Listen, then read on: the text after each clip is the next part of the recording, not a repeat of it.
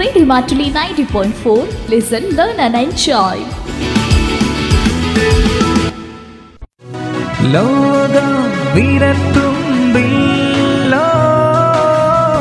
വയനാട് ഡിജിറ്റലിലേക്ക് ചക്രവാള സീമയിൽ നവയുഗ ശില്പികളാം. നമുക്കിനി ചമയാം. നബാർഡിന്റെ സഹകരണത്തോടെ റേഡിയോ മാറ്റുള്ളി തയ്യാറാക്കി അവതരിപ്പിക്കുന്ന ഡിജിറ്റൽ സാമ്പത്തിക സാക്ഷരതാ പരിപാടി.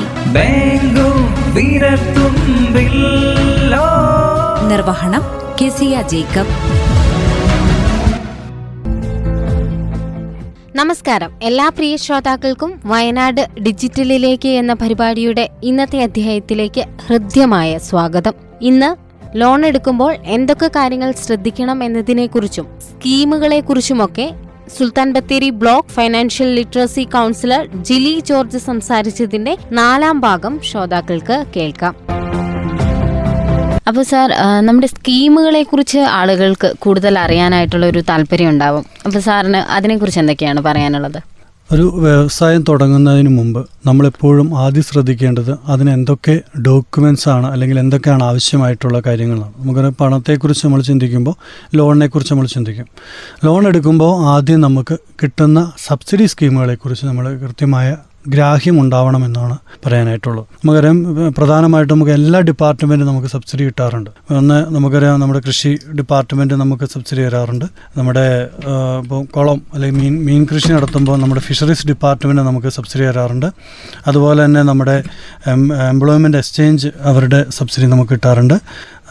അതുപോലെ തന്നെ നമ്മുടെ വ്യവസായ വകുപ്പ് നമുക്ക് സബ്സിഡി ഉണ്ട്. എല്ലാ ഡിപ്പാർട്ട്മെൻറ്റിലും നമുക്ക് ഒരുപാട്, നമ്മൾ ഏത് പ്രൊജക്റ്റ് ചെയ്യുന്നു അല്ലെങ്കിൽ ഏത് ബിസിനസ് ചെയ്യുന്നു എന്നതിനനുസരിച്ചാണ് അതാത് ഡിപ്പാർട്ട്മെൻറ്റ് നമുക്ക് സബ്സിഡി തരുന്നത് എന്നുള്ളതാണ്. അപ്പോൾ നമുക്ക് ആദ്യം നമ്മുടെ എംപ്ലോയ്മെൻറ്റ് എക്സ്ചേഞ്ചിൻ്റെ സ്കീമുകളെക്കുറിച്ച് ജസ്റ്റ് ഒന്ന് പറയാം. ഒന്ന് കെസ്റു എന്നൊരു സ്കീമാണ്. കെസ്റു നമുക്ക് 1,00,000 രൂപ വരെ നമുക്ക് കിട്ടും. അതിനകത്ത് നമുക്ക് 20% വരെ സബ്സിഡി ഉണ്ട്. അതിൻ്റെ പ്രായം 21 വയസ്സ് മുതൽ 50 വയസ്സിനിടയ്ക്കുള്ള ആൾക്കാർ ആയിരിക്കണം എന്നുള്ളതാണ് അതിൻ്റെ ഒരു പ്രായപരിധി പറയുക. അതുപോലെ തന്നെ വാർഷിക വരുമാനം 1,00,000 രൂപയുടെ താഴെ ആയിരിക്കണം എന്നുള്ളത് കെസ്റു എന്ന് പറഞ്ഞ സ്കീമിൽ. അപ്പോൾ ഇങ്ങനെയുള്ള ഞാൻ പറഞ്ഞ ഏത് സ്കീമും നമുക്ക് എടുക്കാം. നമ്മൾ സബ്സിഡിയുള്ള സ്കീം എടുക്കുകയാണെങ്കിൽ അത്രയും കുറച്ച് നമുക്ക് അടച്ചാൽ മതി എന്നുള്ളതാണ് അതിൻ്റെ പ്രത്യേകത. രണ്ടാമത്തെ സ്കീം മൾട്ടിപർപ്പസ് ജോബ് ക്ലബ്ബ് എന്ന് പറഞ്ഞ സ്കീമുണ്ട്. അതിൻ്റെ പ്രത്യേകത 10,00,000 രൂപ വരെ നമുക്ക് കിട്ടും. അതിനകത്ത് 25% വരെ സബ്സിഡി ഉണ്ട്. പക്ഷേ 25% സബ്സിഡിയിൽ 10,00,000 രൂപ എടുത്താൽ 2,50,000 രൂപ കിട്ടണം. പക്ഷേ 2,00,000 രൂപയെ മാക്സിമം സബ്സിഡി ആയിട്ട് നമുക്ക് കിട്ടുള്ളൂ എന്നുള്ളതാണ് അതിനകത്തൊരു കാര്യം. അതും 21 വയസ്സ് മുതൽ 45 വയസ്സ് വരെയുള്ള ഒരാൾക്കാർ ഇതിലുള്ള പ്രായമുള്ള ആൾക്കാരായിരിക്കണം എന്നുള്ളതാണ്. അതുപോലെ വാർഷിക വരുമാനം 1,00,000 രൂപയുടെ താഴെ ആയിരിക്കണം. അതുപോലെ തന്നെ 2 പേര് മുതൽ 5 പേര് വരെ, മൾട്ടിപർപ്പസ് എന്ന് പറയുമ്പോൾ ഒന്നിലധികം ആൾക്കാർ, 2 മുതൽ 5 വരെയുള്ള ആൾക്കാർ ഗ്രൂപ്പായി ചെയ്യുന്ന സംരംഭങ്ങൾക്കാണ്. അപ്പോൾ അതിനകത്തൊക്കെ നമുക്ക് എന്താ പറയുക, സെക്യൂരിറ്റി ആയിട്ട് വയ്ക്കാം, ലോണായിട്ട്, സെക്യൂരിറ്റീന് പ്രോപ്പർട്ടി ആയിട്ട് അത് വെച്ചിട്ട് നമുക്ക് അപ്ലൈ ചെയ്യാനായിട്ട് പറ്റും. ചെറുകിട ആൾക്കാരെ സംബന്ധിച്ചാണ് കെസ്റു എടുത്താലും മതി, അല്ലെങ്കിൽ മൾട്ടിപർപ്പസ് എടുക്കാം, ഏത് വേണമെങ്കിലും നമുക്ക് എടുക്കാനായിട്ട് പറ്റും എന്നുള്ളത്. പിന്നെ അതുപോലെ തന്നെ മൂന്നാമത്തെ ഒരു പദ്ധതിയാണ് ശരണ്യ എന്ന് പറയുന്നത്. ശരണ്യ നമുക്ക് 50,000 രൂപ വരെയാണ് അതിനകത്ത് കൊടുക്കുക. അതിനകത്ത് 50% വരെ സബ്സിഡി ഉണ്ടെന്നുള്ളതാണ്. അത് കിട്ടുന്നത് 18 വയസ്സിനും 55 വയസ്സിനിടയ്ക്കുള്ള വിധവകളായിട്ടുള്ള ആൾക്കാർക്കാണ്. അതുപോലെ തന്നെ സ്പിങ്സ്റ്റേഴ്സ് എന്ന് പറഞ്ഞാൽ നമ്മൾ ഉപേക്ഷിക്കപ്പെട്ടവർ, അല്ലെങ്കിൽ അൺമാരീഡ് ആയിട്ടുള്ള 40 വയസ്സ് വരെ കല്യാണം കഴിയാൻ നിൽക്കുന്ന ആൾക്കാർ, അല്ലെങ്കിൽ ഭർത്താവ് ഉപേക്ഷിക്കുക, അങ്ങനെയുള്ള ആൾക്കാർക്കാണ് അതിന് കിട്ടുക. അപ്പോൾ 1,00,000 രൂപ താഴെയാണെങ്കിൽ അവർക്ക് അതിനുള്ള ആനുകൂല്യം കിട്ടുന്നുണ്ടാവും. അപ്പോൾ 50,000 രൂപ എടുത്തു കഴിഞ്ഞാൽ 25,000 രൂപ തിരിച്ചടച്ചാൽ മതി. പിന്നെ നാലാമത്തെ ഒരു പദ്ധതിയാണ് കൈവല്യ എന്ന് പറഞ്ഞ പദ്ധതിയുണ്ട്. കൈവല്യ പദ്ധതി തീർത്തും അംഗവൈകല്യമുള്ള ആൾക്കാർക്ക് വേണ്ടിയിട്ടുള്ള സ്കീമാണ്. അതിനകത്ത് കൊടുക്കുന്നത് നമ്മുടെ വൊക്കേഷണൽ കരിയർ ഗൈഡൻസിന് വേണ്ടി കൊടുക്കാം, കപ്പാസിറ്റി ബിൽഡിങ്ങിന് കൊടുക്കാം, അല്ലെങ്കിൽ കോമ്പറ്റീവ് എക്സാംസിന് വേണ്ടി കൊടുക്കാം, സെൽഫ് എംപ്ലോയ്മെൻറ്റ് വേണമെങ്കിൽ പുതിയ സംരംഭം സ്റ്റാർട്ട് ചെയ്യുന്നതിന് വേണ്ടി കൊടുക്കാം. അതും 21 വയസ്സ് മുതൽ 55 വയസ്സ് വരെയാണ്. അവരുടെ വാർഷിക വരുമാനം 2,00,000 രൂപ താഴെ ആയിരിക്കണം. 50,000 രൂപ കിട്ടും. അതിൽ 50% സബ്സിഡി ഉണ്ട്. അപ്പോൾ ഏത് സ്കീമും നമുക്ക് എടുക്കാം. പക്ഷേ അതുപോലെ തന്നെ നമ്മൾ ശ്രദ്ധിക്കേണ്ട ഒരു കാര്യം, നമ്മൾ പണ്ട് എംപ്ലോയ്മെൻറ്റ് ചെയ്തിട്ടുണ്ടാവും, ജോലിക്ക് വേണ്ടിയിട്ടൊക്കെ അപ്ലൈ ചെയ്തിട്ടുണ്ടാവും, അത് നമ്മൾ പുതുക്കിയാൽ മാത്രം മതി. പുതുക്കിയിട്ട് നമ്മൾ അപ്ലൈ ചെയ്ത് കഴിയുമ്പോൾ അത് ബാങ്കിലേക്ക് അതിൻ്റെ സബ്സിഡി വരും. അപ്പോൾ നമുക്ക് ഏത് ബാങ്കിലാണോ നമ്മൾ ലോൺ കിട്ടുക എന്നുള്ളത് ആ ബാങ്കിൽ പോയി അപ്ലൈ ചെയ്തിട്ട് നമുക്ക് അതിൻ്റെ സബ്സിഡി ആ ബാങ്കിലേക്ക് ക്രെഡിറ്റ് ചെയ്യും എന്നുള്ളതാണ്. അപ്പോൾ അതുകൊണ്ട് ഈ സ്കീമുകളൊക്കെ ഞാൻ പറഞ്ഞ സ്കീം വരുമ്പോൾ ആദ്യം എംപ്ലോയ്മെൻറ്റ് എക്സ്ചേഞ്ചിൽ നമുക്ക് അന്വേഷിക്കാം. അതുപോലെ തന്നെ ഇനി അടുത്ത് വരുന്ന നമ്മുടെ വ്യവസായ വകുപ്പിൻ്റെ സ്കീമുകളാണ്. വ്യവസായ വകുപ്പിൻ്റെ ഒരുപാട് സ്കീംസ് ഉണ്ട്. അതിനകത്ത് 1-2 സ്കീമുകൾ ഞാൻ പറഞ്ഞുതരാം. ഒന്ന് PMEGP ലോണുകളാണ്. പ്രധാനമന്ത്രി എംപ്ലോയ്മെൻറ്റ് ജനറേഷൻ പ്രോഗ്രാംസാണ്. അത് ആ ലോണുകളുടെ പ്രത്യേകത എന്ന് പറയുന്നത് 50 ലക്ഷം രൂപ വരെ മാനുഫാക്ചറിങ് യൂണിറ്റുകൾക്ക് കൊടുക്കും. അതായത് ഉൽപ്പാദിപ്പിക്കുന്ന ഇതുണ്ട്. ഇപ്പോൾ ഉദാഹരണത്തിന് ഇപ്പോൾ എന്താ പറയുക, നമ്മളൊരു ഉൽപ്പാദന മേഖലയിൽ, ഇപ്പോൾ പൊടി ഒരു ഉൽപ്പാദന മേഖലയാണ്, അങ്ങനെയുള്ള ഉൽപ്പാദന മേഖലയിൽ 50 ലക്ഷം രൂപ വരെ ലോൺ കൊടുക്കും. അതേസമയത്ത് സർവീസ് സെക്ടർ ആണെങ്കിൽ, സർവീസ് സെക്ടർ എന്ന് പറയുമ്പോൾ ടൈലറിങ് ഒരു സർവീസ് സെക്ടറാണ്, ഹോട്ടൽ ഒരു സർവീസ് സെക്ടറാണ്. ആ സർവീസ് സെക്ടറിന് 20 ലക്ഷം രൂപ വരെ കൊടുക്കുള്ളൂ. അത് 20 ലക്ഷം എത്ര വേണമെങ്കിൽ കിട്ടും, പക്ഷേ ഇത്രയും രൂപയ്ക്ക് മാത്രമേ സബ്സിഡി ഉള്ളൂ എന്നുള്ളതാണ്. 50 ലക്ഷം രൂപ എടുത്തു, 50 ലക്ഷം രൂപയ്ക്ക് വരെ മാത്രമേ സബ്സിഡി ഉള്ളൂ. അത് അർബൻ ആണെങ്കിൽ 5%, റൂറൽ ആണെങ്കിൽ 25% വരെ ഉണ്ട്. അപ്പോൾ റൂറലിൽ തന്നെ സ്പെഷ്യൽ റിസർവേഷൻ ഉണ്ടോ, SC ST ഒക്കെ ആണെങ്കിൽ, വുമണൊക്കെ ആണെങ്കിൽ 40-45% വരെ സബ്സിഡി ഉണ്ട്.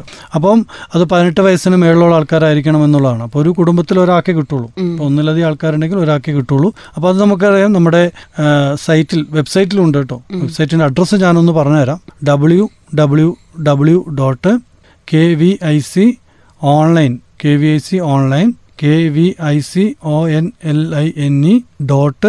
KVICONLINE.gov.in, അതായത് KVICONLINE.gov.in എന്ന സൈറ്റിൽ കയറി കഴിഞ്ഞാൽ നമുക്ക് ഇതിൻ്റെ എല്ലാ ഡീറ്റെയിൽസും കിട്ടും. അപ്പോൾ നമ്മളൊരു സ്കീം എടുക്കുന്ന സമയത്ത് നിർബന്ധമായിട്ടും അതായത് നമ്മൾ ഡിപ്പാർട്ട്മെൻറ്റിൽ പോയിട്ട് ജസ്റ്റ് ഒന്ന് അന്വേഷിക്കാം, എന്താണ് ഇപ്പോൾ കൊടുക്കുന്ന സ്കീംസുകൾ. വ്യവസായ വകുപ്പിൽ തന്നെ ഇപ്പോൾ ഇൻട്രസ്റ്റ് കുറച്ച് തരുന്ന സ്കീമുകളുണ്ട്, ഒരുപാട് സ്കീംസ് ഉണ്ട്. എല്ലാ സ്കീമും കൂടെ പറയുമ്പോൾ നമുക്ക് കൺഫ്യൂഷൻ ആകും. ഒരുപാട് സ്കീംസുകളിൽ ഏറ്റവും പ്രധാനപ്പെട്ട സ്കീം മാത്രമാണ് ഞാനിത് പറഞ്ഞത്. PMEGP ലോണ് 50 ലക്ഷം വരെയുണ്ട്. അപ്പോൾ എത്ര വേണം നമുക്ക് എടുക്കാം. പിന്നെ നമുക്ക് മുദ്ര ലോണുകളുണ്ട്. മുദ്രാ ലോണുകൾ നമുക്ക് ഈടില്ലാതെ വെക്കുന്ന ഇതാണ്. പക്ഷേ നമുക്കത് അത് മൂന്നായിട്ട് തിരിച്ചിട്ടുണ്ട്. ശിശു ഉണ്ട്, കിഷോർ ഉണ്ട്, തരുൺ ഉണ്ട്. 50,000 വരെ കൊടുക്കുന്നതാണ് ശിശു ലോണുകൾ. കിഷോർ എന്ന് പറയുമ്പോൾ 50,000 മുതൽ 5 ലക്ഷം വരെ കൊടുക്കുന്നതും, അതുപോലെ തന്നെ തരുൺ എന്ന് പറയുന്നത് 5 ലക്ഷം മുതൽ 10 ലക്ഷം വരെയാണ്. 10 ലക്ഷം വരെയുള്ള ലോണുകളാണ് മുദ്രാ ലോണുകളായിട്ട് കൊടുക്കുക. ഇത്തരം ലോണുകൾ. പിന്നെ നമുക്കറിയാം, സ്റ്റാൻഡപ്പ് ഇന്ത്യയുടെ ഭാഗമായിട്ടും MSMEന്റെ ഭാഗമായിട്ടും ഒക്കെ ഒരുപാട് സ്കീംസ് ഉള്ളത്. ഇപ്പോൾ നമുക്കൊരാൾ സ്റ്റാർട്ടപ്പ് ബിസിനസ് സ്റ്റാർട്ട് ചെയ്യണമെങ്കിൽ അതിന് സപ്പോർട്ടീവായിട്ടുള്ള സ്കീമുകളുണ്ട്. അതൊക്കെ നമുക്ക് കണക്ട് ചെയ്ത് ചെയ്യാം. പിന്നെ അതുപോലെ തന്നെ നമ്മുടെ എൻ്റർപ്രണേഴ്സിനെ സപ്പോർട്ട് ചെയ്യുന്ന സ്കീം നമ്മുടെ അഗ്രികൾച്ചർ ഡിപ്പാർട്ട്മെൻ്റ് ഉണ്ട്. അത് അഗ്രികൾച്ചർ ഇൻഫ്രാസ്ട്രക്ചർ ഫണ്ട് എന്ന് പറഞ്ഞിട്ടൊരു സാധനമുണ്ട്. അപ്പോൾ അതിനകത്തൊക്കെ എന്ന് വെച്ചാൽ മെഷീനറി മേടിക്കാൻ 40% വരെ സബ്സിഡി ഉണ്ട്, 80% വരെ സബ്സിഡി ഉള്ള സ്കീമുകളുണ്ട്. അപ്പോൾ അതൊക്കെ മേടിച്ച്, ഇപ്പോൾ ഒരു ട്രാക്ടർ മേടിക്കണം, ഒരു ഗ്രൂപ്പായിട്ട് നിൽക്കുവാണെങ്കിൽ അതിനുള്ള സബ്സിഡി ഉണ്ട്. അതുപോലെ തന്നെ മെഷീനറി മേടിക്കാനൊക്കെ ആയിട്ട് അതിനുള്ള സബ്സിഡി സ്കീംസ് ഉണ്ട്. പിന്നെ നമുക്കറിയാം, നമ്മുടെ ഈ 60 വയസ്സിന് മേളിലുള്ള ആൾക്കാരൊക്കെ ആണെങ്കിൽ അവർക്കൊരു ചെറിയൊരു ലോൺ 50,000 രൂപ വരെ ലോൺ കൊടുക്കുന്നു. ചെറിയ സംരംഭം സ്റ്റാർട്ട് ചെയ്യണം, പെട്ടിക്കടൊക്കെ 50,000 വരെ കൊടുക്കുന്നു. അതിനകത്ത് 25,000 രൂപ തിരിച്ചടച്ചാൽ മതി. നവജീവൻ എന്ന് പറഞ്ഞിട്ട് ഒരു പുതിയ സ്കീം ഗവൺമെൻറ് ഇൻട്രൊഡ്യൂസ് ചെയ്തതാണ്. അപ്പോൾ അങ്ങനെയുള്ള സ്കീമുകളുണ്ട്. അപ്പം നമ്മൾ ഒരുപാട് സ്കീംസ് ഉണ്ട്. ഇപ്പം കാർഷിക മേഖലയിലാണെങ്കിലും, അതുപോലെ തന്നെ നമ്മുടെ ലൈഫ് സ്റ്റോക്ക് ഡിപ്പാർട്ട്മെൻറ്റ്, അഗ്രികൾച്ചർ ഡിപ്പാർട്ട്മെൻറ്റിൽ, ലൈഫ് സ്റ്റോക്ക് ഡിപ്പാർട്ട്മെൻറ്റിൽ, അതുപോലെ തന്നെ വ്യവസായ വകുപ്പിൽ, അതുപോലെ എംപ്ലോയ്മെൻറ്റ് എക്സ്ചേഞ്ച് വകുപ്പിൽ, എല്ലാ ഡിപ്പാർട്ട്മെൻറ്റിലും ഒരുപാട് സ്കീംസ് ഉണ്ട്. അപ്പോൾ നമ്മൾ ഏതൊരു ലോൺ എടുക്കുന്നതിന് മുമ്പ് എന്ത് ലോണാണ് എന്നതിനെക്കുറിച്ച് വ്യക്തമായ ഗ്രാഹ്യം ഉണ്ടാവണം. അപ്പോൾ എന്തൊക്കെയാണ് ഞാനത് നമ്മൾ രേഖകളായിട്ട് സൂക്ഷിക്കുന്നത് എന്നുള്ളതാണ്. അതിനകത്ത് ഏറ്റവും ആദ്യം പറയേണ്ട ഒരു കാര്യമാണ്, ഞാൻ കൂടെ പറയാം, നമ്മൾ രേഖകൾ. കാരണം അത് നമ്മൾ നിർബന്ധമായിട്ടും അറിഞ്ഞിരിക്കേണ്ട ഒരു കാര്യമാണ്. ഒരു ലോൺ അപ്ലൈ ചെയ്യുന്ന സമയത്ത് നമ്മൾ അറിയേണ്ട ഒരു കാര്യമാണ്. ഒന്ന്, ഏറ്റവും ആദ്യത്തെ കാര്യം, നോ യുവർ ബിസിനസ് റിക്വയർമെൻറ്റ്സ്. ഒരു ലോൺ എടുക്കുന്ന സമയത്ത് നമ്മൾ ഏറ്റവും ആദ്യം ശ്രദ്ധിക്കേണ്ട ഒരു കാര്യം നോ യുവർ ബിസിനസ് റിക്വയർമെൻറ്റ്സ്. എന്തിനു വേണ്ടിയിട്ടാണ് ബിസിനസ്, എന്താണ് ബിസിനസ്, ഈ ബിസിനസ്സിൻ്റെ ഗുണങ്ങൾ എന്തൊക്കെയാണ്, അതിനകത്ത് നിന്ന് നമുക്ക് കിട്ടുന്ന ലാഭം എന്താണ്, എന്തൊക്കെ ആക്ടിവിറ്റീസാണ് അതിനകത്ത് ഉൾപ്പെടുന്നത്, അതിനകത്ത് ഏതൊക്കെ ഡിപ്പാർട്ട്മെൻറ്റിൻ്റെ പെർമിഷൻ വേണം, പ്ലാനിംഗ് ബോർഡിൻ്റെ വേണോ, അതുപോലെ തന്നെ അങ്ങനെയുള്ള എല്ലാ ഡിപ്പാർട്ട്മെൻറ്റിൻ്റെ ഏതൊക്കെ വേണം എന്നുള്ളതിനെക്കുറിച്ച് വ്യക്തമായ ഗ്രാഹ്യം ഉണ്ടാവണം. അപ്പോൾ നമ്മൾ പലപ്പോഴും പല ആൾക്കാരും ബിസിനസ് പകുതി വഴിയിൽ വെച്ച് ഉപേക്ഷിക്കുന്നത്, അല്ലെങ്കിൽ തുടങ്ങണമെന്ന് ആഗ്രഹിച്ച് ലോൺ കിട്ടാതെ പോകുന്നതിന് കാരണം എന്ന് പറയുന്നത് പല ഡിപ്പാർട്ട്മെൻറ്റിൻ്റെ ഒരു ഡിപ്പാർട്ട്മെൻറ്റ് അല്ലെങ്കിൽ ലോൺ അപ്ലിക്കേഷൻ ഒരു ഡിപ്പാർട്ട്മെൻറ്റ് നമുക്ക് അംഗീകാരം കിട്ടിയിട്ടുണ്ടാവും. പക്ഷേ അത് അടുത്ത ചെല്ലുമ്പോൾ മുനിസിപ്പാലിറ്റിന് അംഗീകാരം കിട്ടിയിട്ടുണ്ടാവില്ല, അല്ലെങ്കിൽ അടുത്ത ചെല്ലുമ്പോൾ വേറെ ഡിപ്പാർട്ട്മെൻറ്റ്, ഏതെങ്കിലും ഡിപ്പാർട്ട്മെൻറ്റ് കിട്ടാതെ വരും. അപ്പോൾ നമ്മൾ എന്തൊക്കെയാണോ റിക്വയർമെൻറ്റ്സ്, എന്തൊക്കെയാണ് ആ ബിസിനസ്സിന് ആവശ്യമായിട്ടുള്ള കാര്യങ്ങളെന്ന് നമ്മൾ ആദ്യം പഠിക്കണം. ആ ബിസിനസ് തുടങ്ങാൻ എന്തൊക്കെ ഡിപ്പാർട്ട്മെൻറ്റിൻ്റെ സഹായം ഇത് വേണമെന്നുള്ളതിനെക്കുറിച്ച് നമ്മൾ കറക്റ്റ് മനസ്സിലാക്കുക എന്നുള്ളതാണ് ഏറ്റവും ആദ്യം ചെയ്യേണ്ടത്. അപ്പോൾ നമുക്ക് കറക്റ്റ് റൂട്ടിൽ പോവുകയാണെങ്കിൽ, ആ കാര്യങ്ങളെക്കുറിച്ച് പഠിച്ച് ആ റൂട്ടിൽ പോവുകയാണെങ്കിൽ കൃത്യമായി നമുക്ക് ചെയ്യാൻ പറ്റും. രണ്ടാമത്തെ കാര്യം, opt for the right lender എന്നാണ് പറഞ്ഞാൽ കൃത്യമായിട്ടുള്ള ആരാണ് നമുക്ക് ലോണ് തരുന്നത്, ഏറ്റവും കുറഞ്ഞ പലിശയിൽ ആരാണ് തരുന്നത്, ഏത് സബ്സിഡി സ്കീംസ് ഏതാണ് എന്നതിനെക്കുറിച്ച് നമ്മൾ വ്യക്തമായ ഗ്രാഹ്യം ഉണ്ടാവണം. നമ്മൾ ബിസിനസ് ചെയ്യുന്നത് വിജയിക്കാനാണ്, പരാജയപ്പെടാനല്ല. നമ്മൾ ലോൺ കൂടുതലായിട്ട് അടച്ച് കൂടുതൽ പലിശ അടയ്ക്കാനല്ല. കുറഞ്ഞ പലിശയിൽ കൂടുതൽ കാര്യങ്ങൾ ചെയ്യുന്ന, സർവീസ് ചെയ്യുന്ന ഏത് ബാങ്കാണ് അല്ലെങ്കിൽ ഏത് സ്ഥാപനമാണ് എന്നതിനെക്കുറിച്ച് നമ്മൾ കൃത്യമായിട്ട് അറിഞ്ഞിരിക്കണം. അത് കൃത്യമായി അറിയുകയും ആ ബാങ്ക് അല്ലെങ്കിൽ ആ സ്ഥാപനത്തെ വേണം നമ്മൾ ഓപ്റ്റ് ചെയ്യാനായിട്ട്. മൂന്നാമത്തെ കാര്യമാണ് അപ്ലൈ ഓൺലൈൻ. നമുക്ക് ഓൺലൈൻ വഴി അപ്ലൈ ചെയ്യാം. ഞാൻ നേരത്തെ പറഞ്ഞ പോലെ KVIC ഓൺലൈനിലോട്ട് അതിനകത്ത് അപ്ലൈ ചെയ്യാം. നമ്മുടെ ഉദ്യോഗ ആധാർ എടുക്കണം. ഉദ്യോഗ ആധാർ എന്ന് പറഞ്ഞാൽ നമ്മൾ ബിസിനസ് ചെയ്യുന്നതിന് മുമ്പ് ഉദ്യോഗ ആധാർ എടുത്തതിന് MSMEയിലൊക്കെ നമുക്ക് ഉദ്യോഗ ആധാർ എടുക്കാൻ വേണ്ടി സാധിക്കും. അക്ഷയ കേന്ദ്രം വഴി എടുക്കുകയോ അല്ലെങ്കിൽ ചെയ്തിട്ട് അതുവഴി നമുക്ക് ഒരു ബിസിനസ്സിന് നമുക്ക് ലോണിന് KVICയിലൊക്കെ അപ്ലൈ ചെയ്യാനായിട്ട് സാധിക്കും. നാലാമത്തെ പ്രധാന കാര്യമാണ് എല്ലാ ഡോക്യുമെൻറ്റേഷനും ഉണ്ടാവണം. എല്ലാ ഡോക്യുമെൻറ്റേഷനും, അതെന്ന് വെച്ചാൽ ഡോക്യുമെൻറ്റേഷൻ എന്ന് പറയുമ്പോൾ നമ്മൾ പ്രൊജക്റ്റാണ്. ഒരു പ്രൊജക്റ്റാണെങ്കിൽ എന്താണ് പ്രൊജക്റ്റ്, പ്രൊജക്റ്റ് റിപ്പോർട്ടുകൾ ഉണ്ടാവണം. അതിൻ്റെ ഡോക്യുമെൻറ്റ്സ് എന്ന് പറയുമ്പോൾ നമ്മുടെ KVIC ആണെങ്കിൽ KVIC എന്ന് പറയുമ്പോൾ നമ്മുടെ ഫോട്ടോ ഉണ്ടാവണം, നമ്മുടെ അഡ്രസ് പ്രൂഫ് ഉണ്ടാവണം, ID പ്രൂഫ് ഉണ്ടാവണം, അങ്ങനെ എല്ലാ കാര്യങ്ങളും അതിൻ്റെ കൂടെ ഉണ്ടാവണം. അതോടൊപ്പം തന്നെ അതിനകത്ത് കൃത്യമായ രജിസ്ട്രേഷൻ നടന്നായിരിക്കണം. ഞാൻ നേരത്തെ പറഞ്ഞു, രജിസ്ട്രേഷൻ നടന്നായിരിക്കണം. രജിസ്ട്രേഷൻ എന്താണ് രജിസ്ട്രേഷൻ, ഏത് ഇപ്പോൾ മുനിസിപ്പാലിറ്റി രജിസ്റ്റർ ചെയ്യുന്നുണ്ടാവും, പ്ലാനിംഗ് ബോർഡിൽ രജിസ്റ്റർ ചെയ്യുന്നുണ്ടാവും, അപ്പോൾ പൊല്യൂഷൻ കൺട്രോൾ ബോർഡിൽ രജിസ്റ്റർ ചെയ്യേണ്ടതുണ്ടാവും. അപ്പോൾ എവിടെയാണോ രജിസ്ട്രേഷൻ അതിന് കൃത്യമായ രജിസ്ട്രേഷൻ നമ്മുടെ കയ്യിലുണ്ടാവണം. നാലാമത്തെ നമ്പർ പ്രൊജക്റ്റാണ്. പ്രൊജക്റ്റ് റിപ്പോർട്ടിൽ 3 കാര്യങ്ങളാണ് പ്രധാനമായിട്ട്. എവിടെ, ആര്, എന്ത്, എങ്ങനെ ചെയ്യുന്നു എന്നുള്ളതാണ്.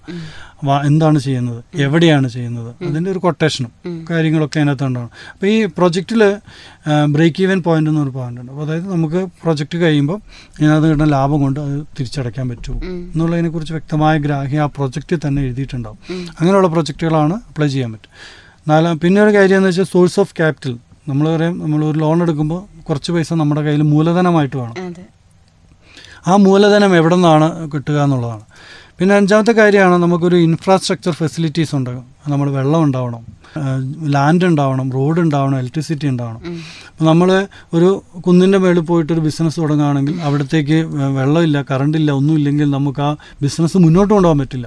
അപ്പോൾ ആ ഈ ഇൻഫ്രാസ്ട്രക്ചർ ഫെസിലിറ്റി എല്ലാം ഉണ്ടോന്നോ വെള്ളത്തിന്. ഇപ്പം ഒരു ബേക്കറി തുടങ്ങുകയാണെങ്കിൽ നിർബന്ധമായിട്ടും കണ്ടിന്യൂസ് ആയിട്ട് വെള്ളം കിട്ടുന്നൊരു സ്ഥലമായിരിക്കണം, അവിടെ കണ്ടിന്യൂസ് ആയിട്ട് കറണ്ട് കിട്ടുന്നൊരു സ്ഥലമായിരിക്കണം, അവിടത്തേക്ക് വണ്ടി പോകാൻ വേണ്ടി പറ്റണം, നമുക്കൊരു വേസ്റ്റ് അല്ലെങ്കിൽ കാര്യങ്ങളുണ്ടെങ്കിൽ അത് ഡിസ്പോസ് ചെയ്യാനുള്ള സ്ഥലം അതിനകത്ത് ഉണ്ടാവണം. ഇങ്ങനെയുള്ള കാര്യങ്ങളൊക്കെ കൃത്യമായി നമുക്കൊരു പ്ലാനിങ് ഉണ്ടാവണം.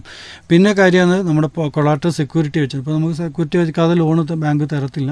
അപ്പോൾ നമ്മൾ പ്രൈമറി കൊളാറ്റർ വെച്ചിട്ടാണെങ്കിലും സെക്യൂരിറ്റി കൊളാറ്റർ വെച്ചിട്ടാണെങ്കിലും ഒക്കെ നമുക്ക് ലോൺ തരും. പിന്നെ ഞാൻ ആദ്യം പറഞ്ഞൊരു കാര്യമാണ് നമ്മുടെ ട്രാക്കിംഗ് റെക്കോർഡ്. എന്നുവെച്ചാൽ നമ്മുടെ സിബിൽ സ്കോർ നോക്കും. അപ്പോൾ നമുക്ക് ഞാൻ പറഞ്ഞു ഒരു 650 മുതൽ 900 വരെയുള്ള സ്കോറുകളാണെങ്കിൽ മെച്ചപ്പെട്ട സ്കോറാണ്, അതിന് താഴേക്ക് പോയിട്ടുണ്ടെങ്കിൽ മോശപ്പെട്ട സ്കോറാണ്. അപ്പോൾ ബാങ്ക് ലോണ് തരാനുള്ള സാധ്യത കുറയുമെന്നുള്ളതാണ്. അപ്പം ഏതൊരു സ്കീം നമ്മൾ എടുക്കുമ്പോഴും ആദ്യം നമ്മൾ ശ്രദ്ധിക്കേണ്ട ഒരു കാര്യമാണ് നമ്മുടെ ബേസിക് ആയിട്ടുള്ള എല്ലാ കാര്യങ്ങളും നമുക്ക് അതിനകത്ത് നേടിയെടുക്കാനായിട്ട് സാധിച്ചു എന്നുള്ളതാണ്. പിന്നെ സ്കീമുകൾ, നല്ല നല്ല സ്കീമുകളുണ്ട്. ഇപ്പോൾ ലോൺ എടുത്തിട്ട് കൃത്യമായി തിരിച്ചടയ്ക്കാൻ പറ്റുന്നില്ല, അപ്പോൾ അത് ഇൻട്രസ്റ്റ് കുറച്ച് തരാൻ അത് KVICൻ്റെ തന്നെ ലോണ് അതിൻ്റെ സ്കീംസ് ഉണ്ട്. അങ്ങനെയുള്ള കുറേ സ്കീമുകൾ പറഞ്ഞാൽ എല്ലാ സ്കീമും പറഞ്ഞാൽ നമുക്ക് ഫുള്ള് കൺഫ്യൂഷൻ ആവും. അപ്പോൾ 1-2 കുറച്ച് പ്രധാനപ്പെട്ട സ്കീമുകളെക്കുറിച്ച് മാത്രമാണ് ഞാനിവിടെ പറയുക. പിന്നെ ഞാൻ പറഞ്ഞു, ഒന്ന് നമ്മൾ KVIC പോയിട്ട് അവരുടെ ഇൻട്രസ്റ്റ് റേറ്റ് കുറച്ചിരുന്ന സ്കീമുകളെക്കുറിച്ച് ഒക്കെ ഉണ്ട്. അപ്പോൾ ഇൻട്രസ്റ്റ് റേറ്റ് ഇപ്പം 10% ആണെങ്കിൽ 3% വരെ സബ്സിഡി കൊടുക്കുന്ന സ്കീംസുണ്ട്, ഇൻട്രസ്റ്റിൻ്റെ സ്കീംസ്. അപ്പോൾ ആ സ്കീമുകൾ എടുക്കുക. അങ്ങനെ നമുക്ക് നല്ല ഒരു ഒരു സിസ്റ്റമായിട്ട് നമുക്കിത് കൊണ്ടുപോകണം. ലോൺ എപ്പോഴും ഞാൻ പറഞ്ഞു പറഞ്ഞ ഒരു കാര്യമാണ്, തിരിച്ചടക്കേണ്ടി വരും. അപ്പോൾ സ്കീമുകളാണെങ്കിൽ നല്ല രീതിയിൽ അത് മുന്നോട്ട് കൊണ്ടുപോകാൻ പറ്റും. ഓക്കെ, ശ്രോതാക്കൾ കേട്ടത് ലോൺ എടുക്കുമ്പോൾ എന്തൊക്കെ കാര്യങ്ങൾ ശ്രദ്ധിക്കണം എന്നതിനെക്കുറിച്ചും സ്കീമുകളെക്കുറിച്ചുമൊക്കെ Sultan Bathery block financial literacy councillor Jili George സംസാരിച്ചതിന്റെ 4ാം ഭാഗമാണ്. ഇന്നത്തെ വയനാട് ഡിജിറ്റലിലേക്ക് എന്ന പരിപാടിയുടെ അധ്യായം ഇവിടെ പൂർണ്ണമാകുന്നു. പുതിയൊരു അധ്യായത്തിലൂടെ വീണ്ടും തിരിച്ചു വരാം. നന്ദി, നമസ്കാരം.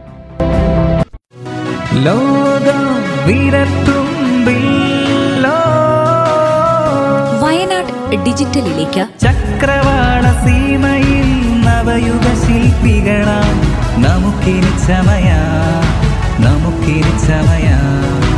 നബാർഡിന്റെ സഹകരണത്തോടെ റേഡിയോ മാറ്റുള്ളി തയ്യാറാക്കി അവതരിപ്പിക്കുന്ന ഡിജിറ്റൽ സാമ്പത്തിക സാക്ഷരതാ പരിപാടി.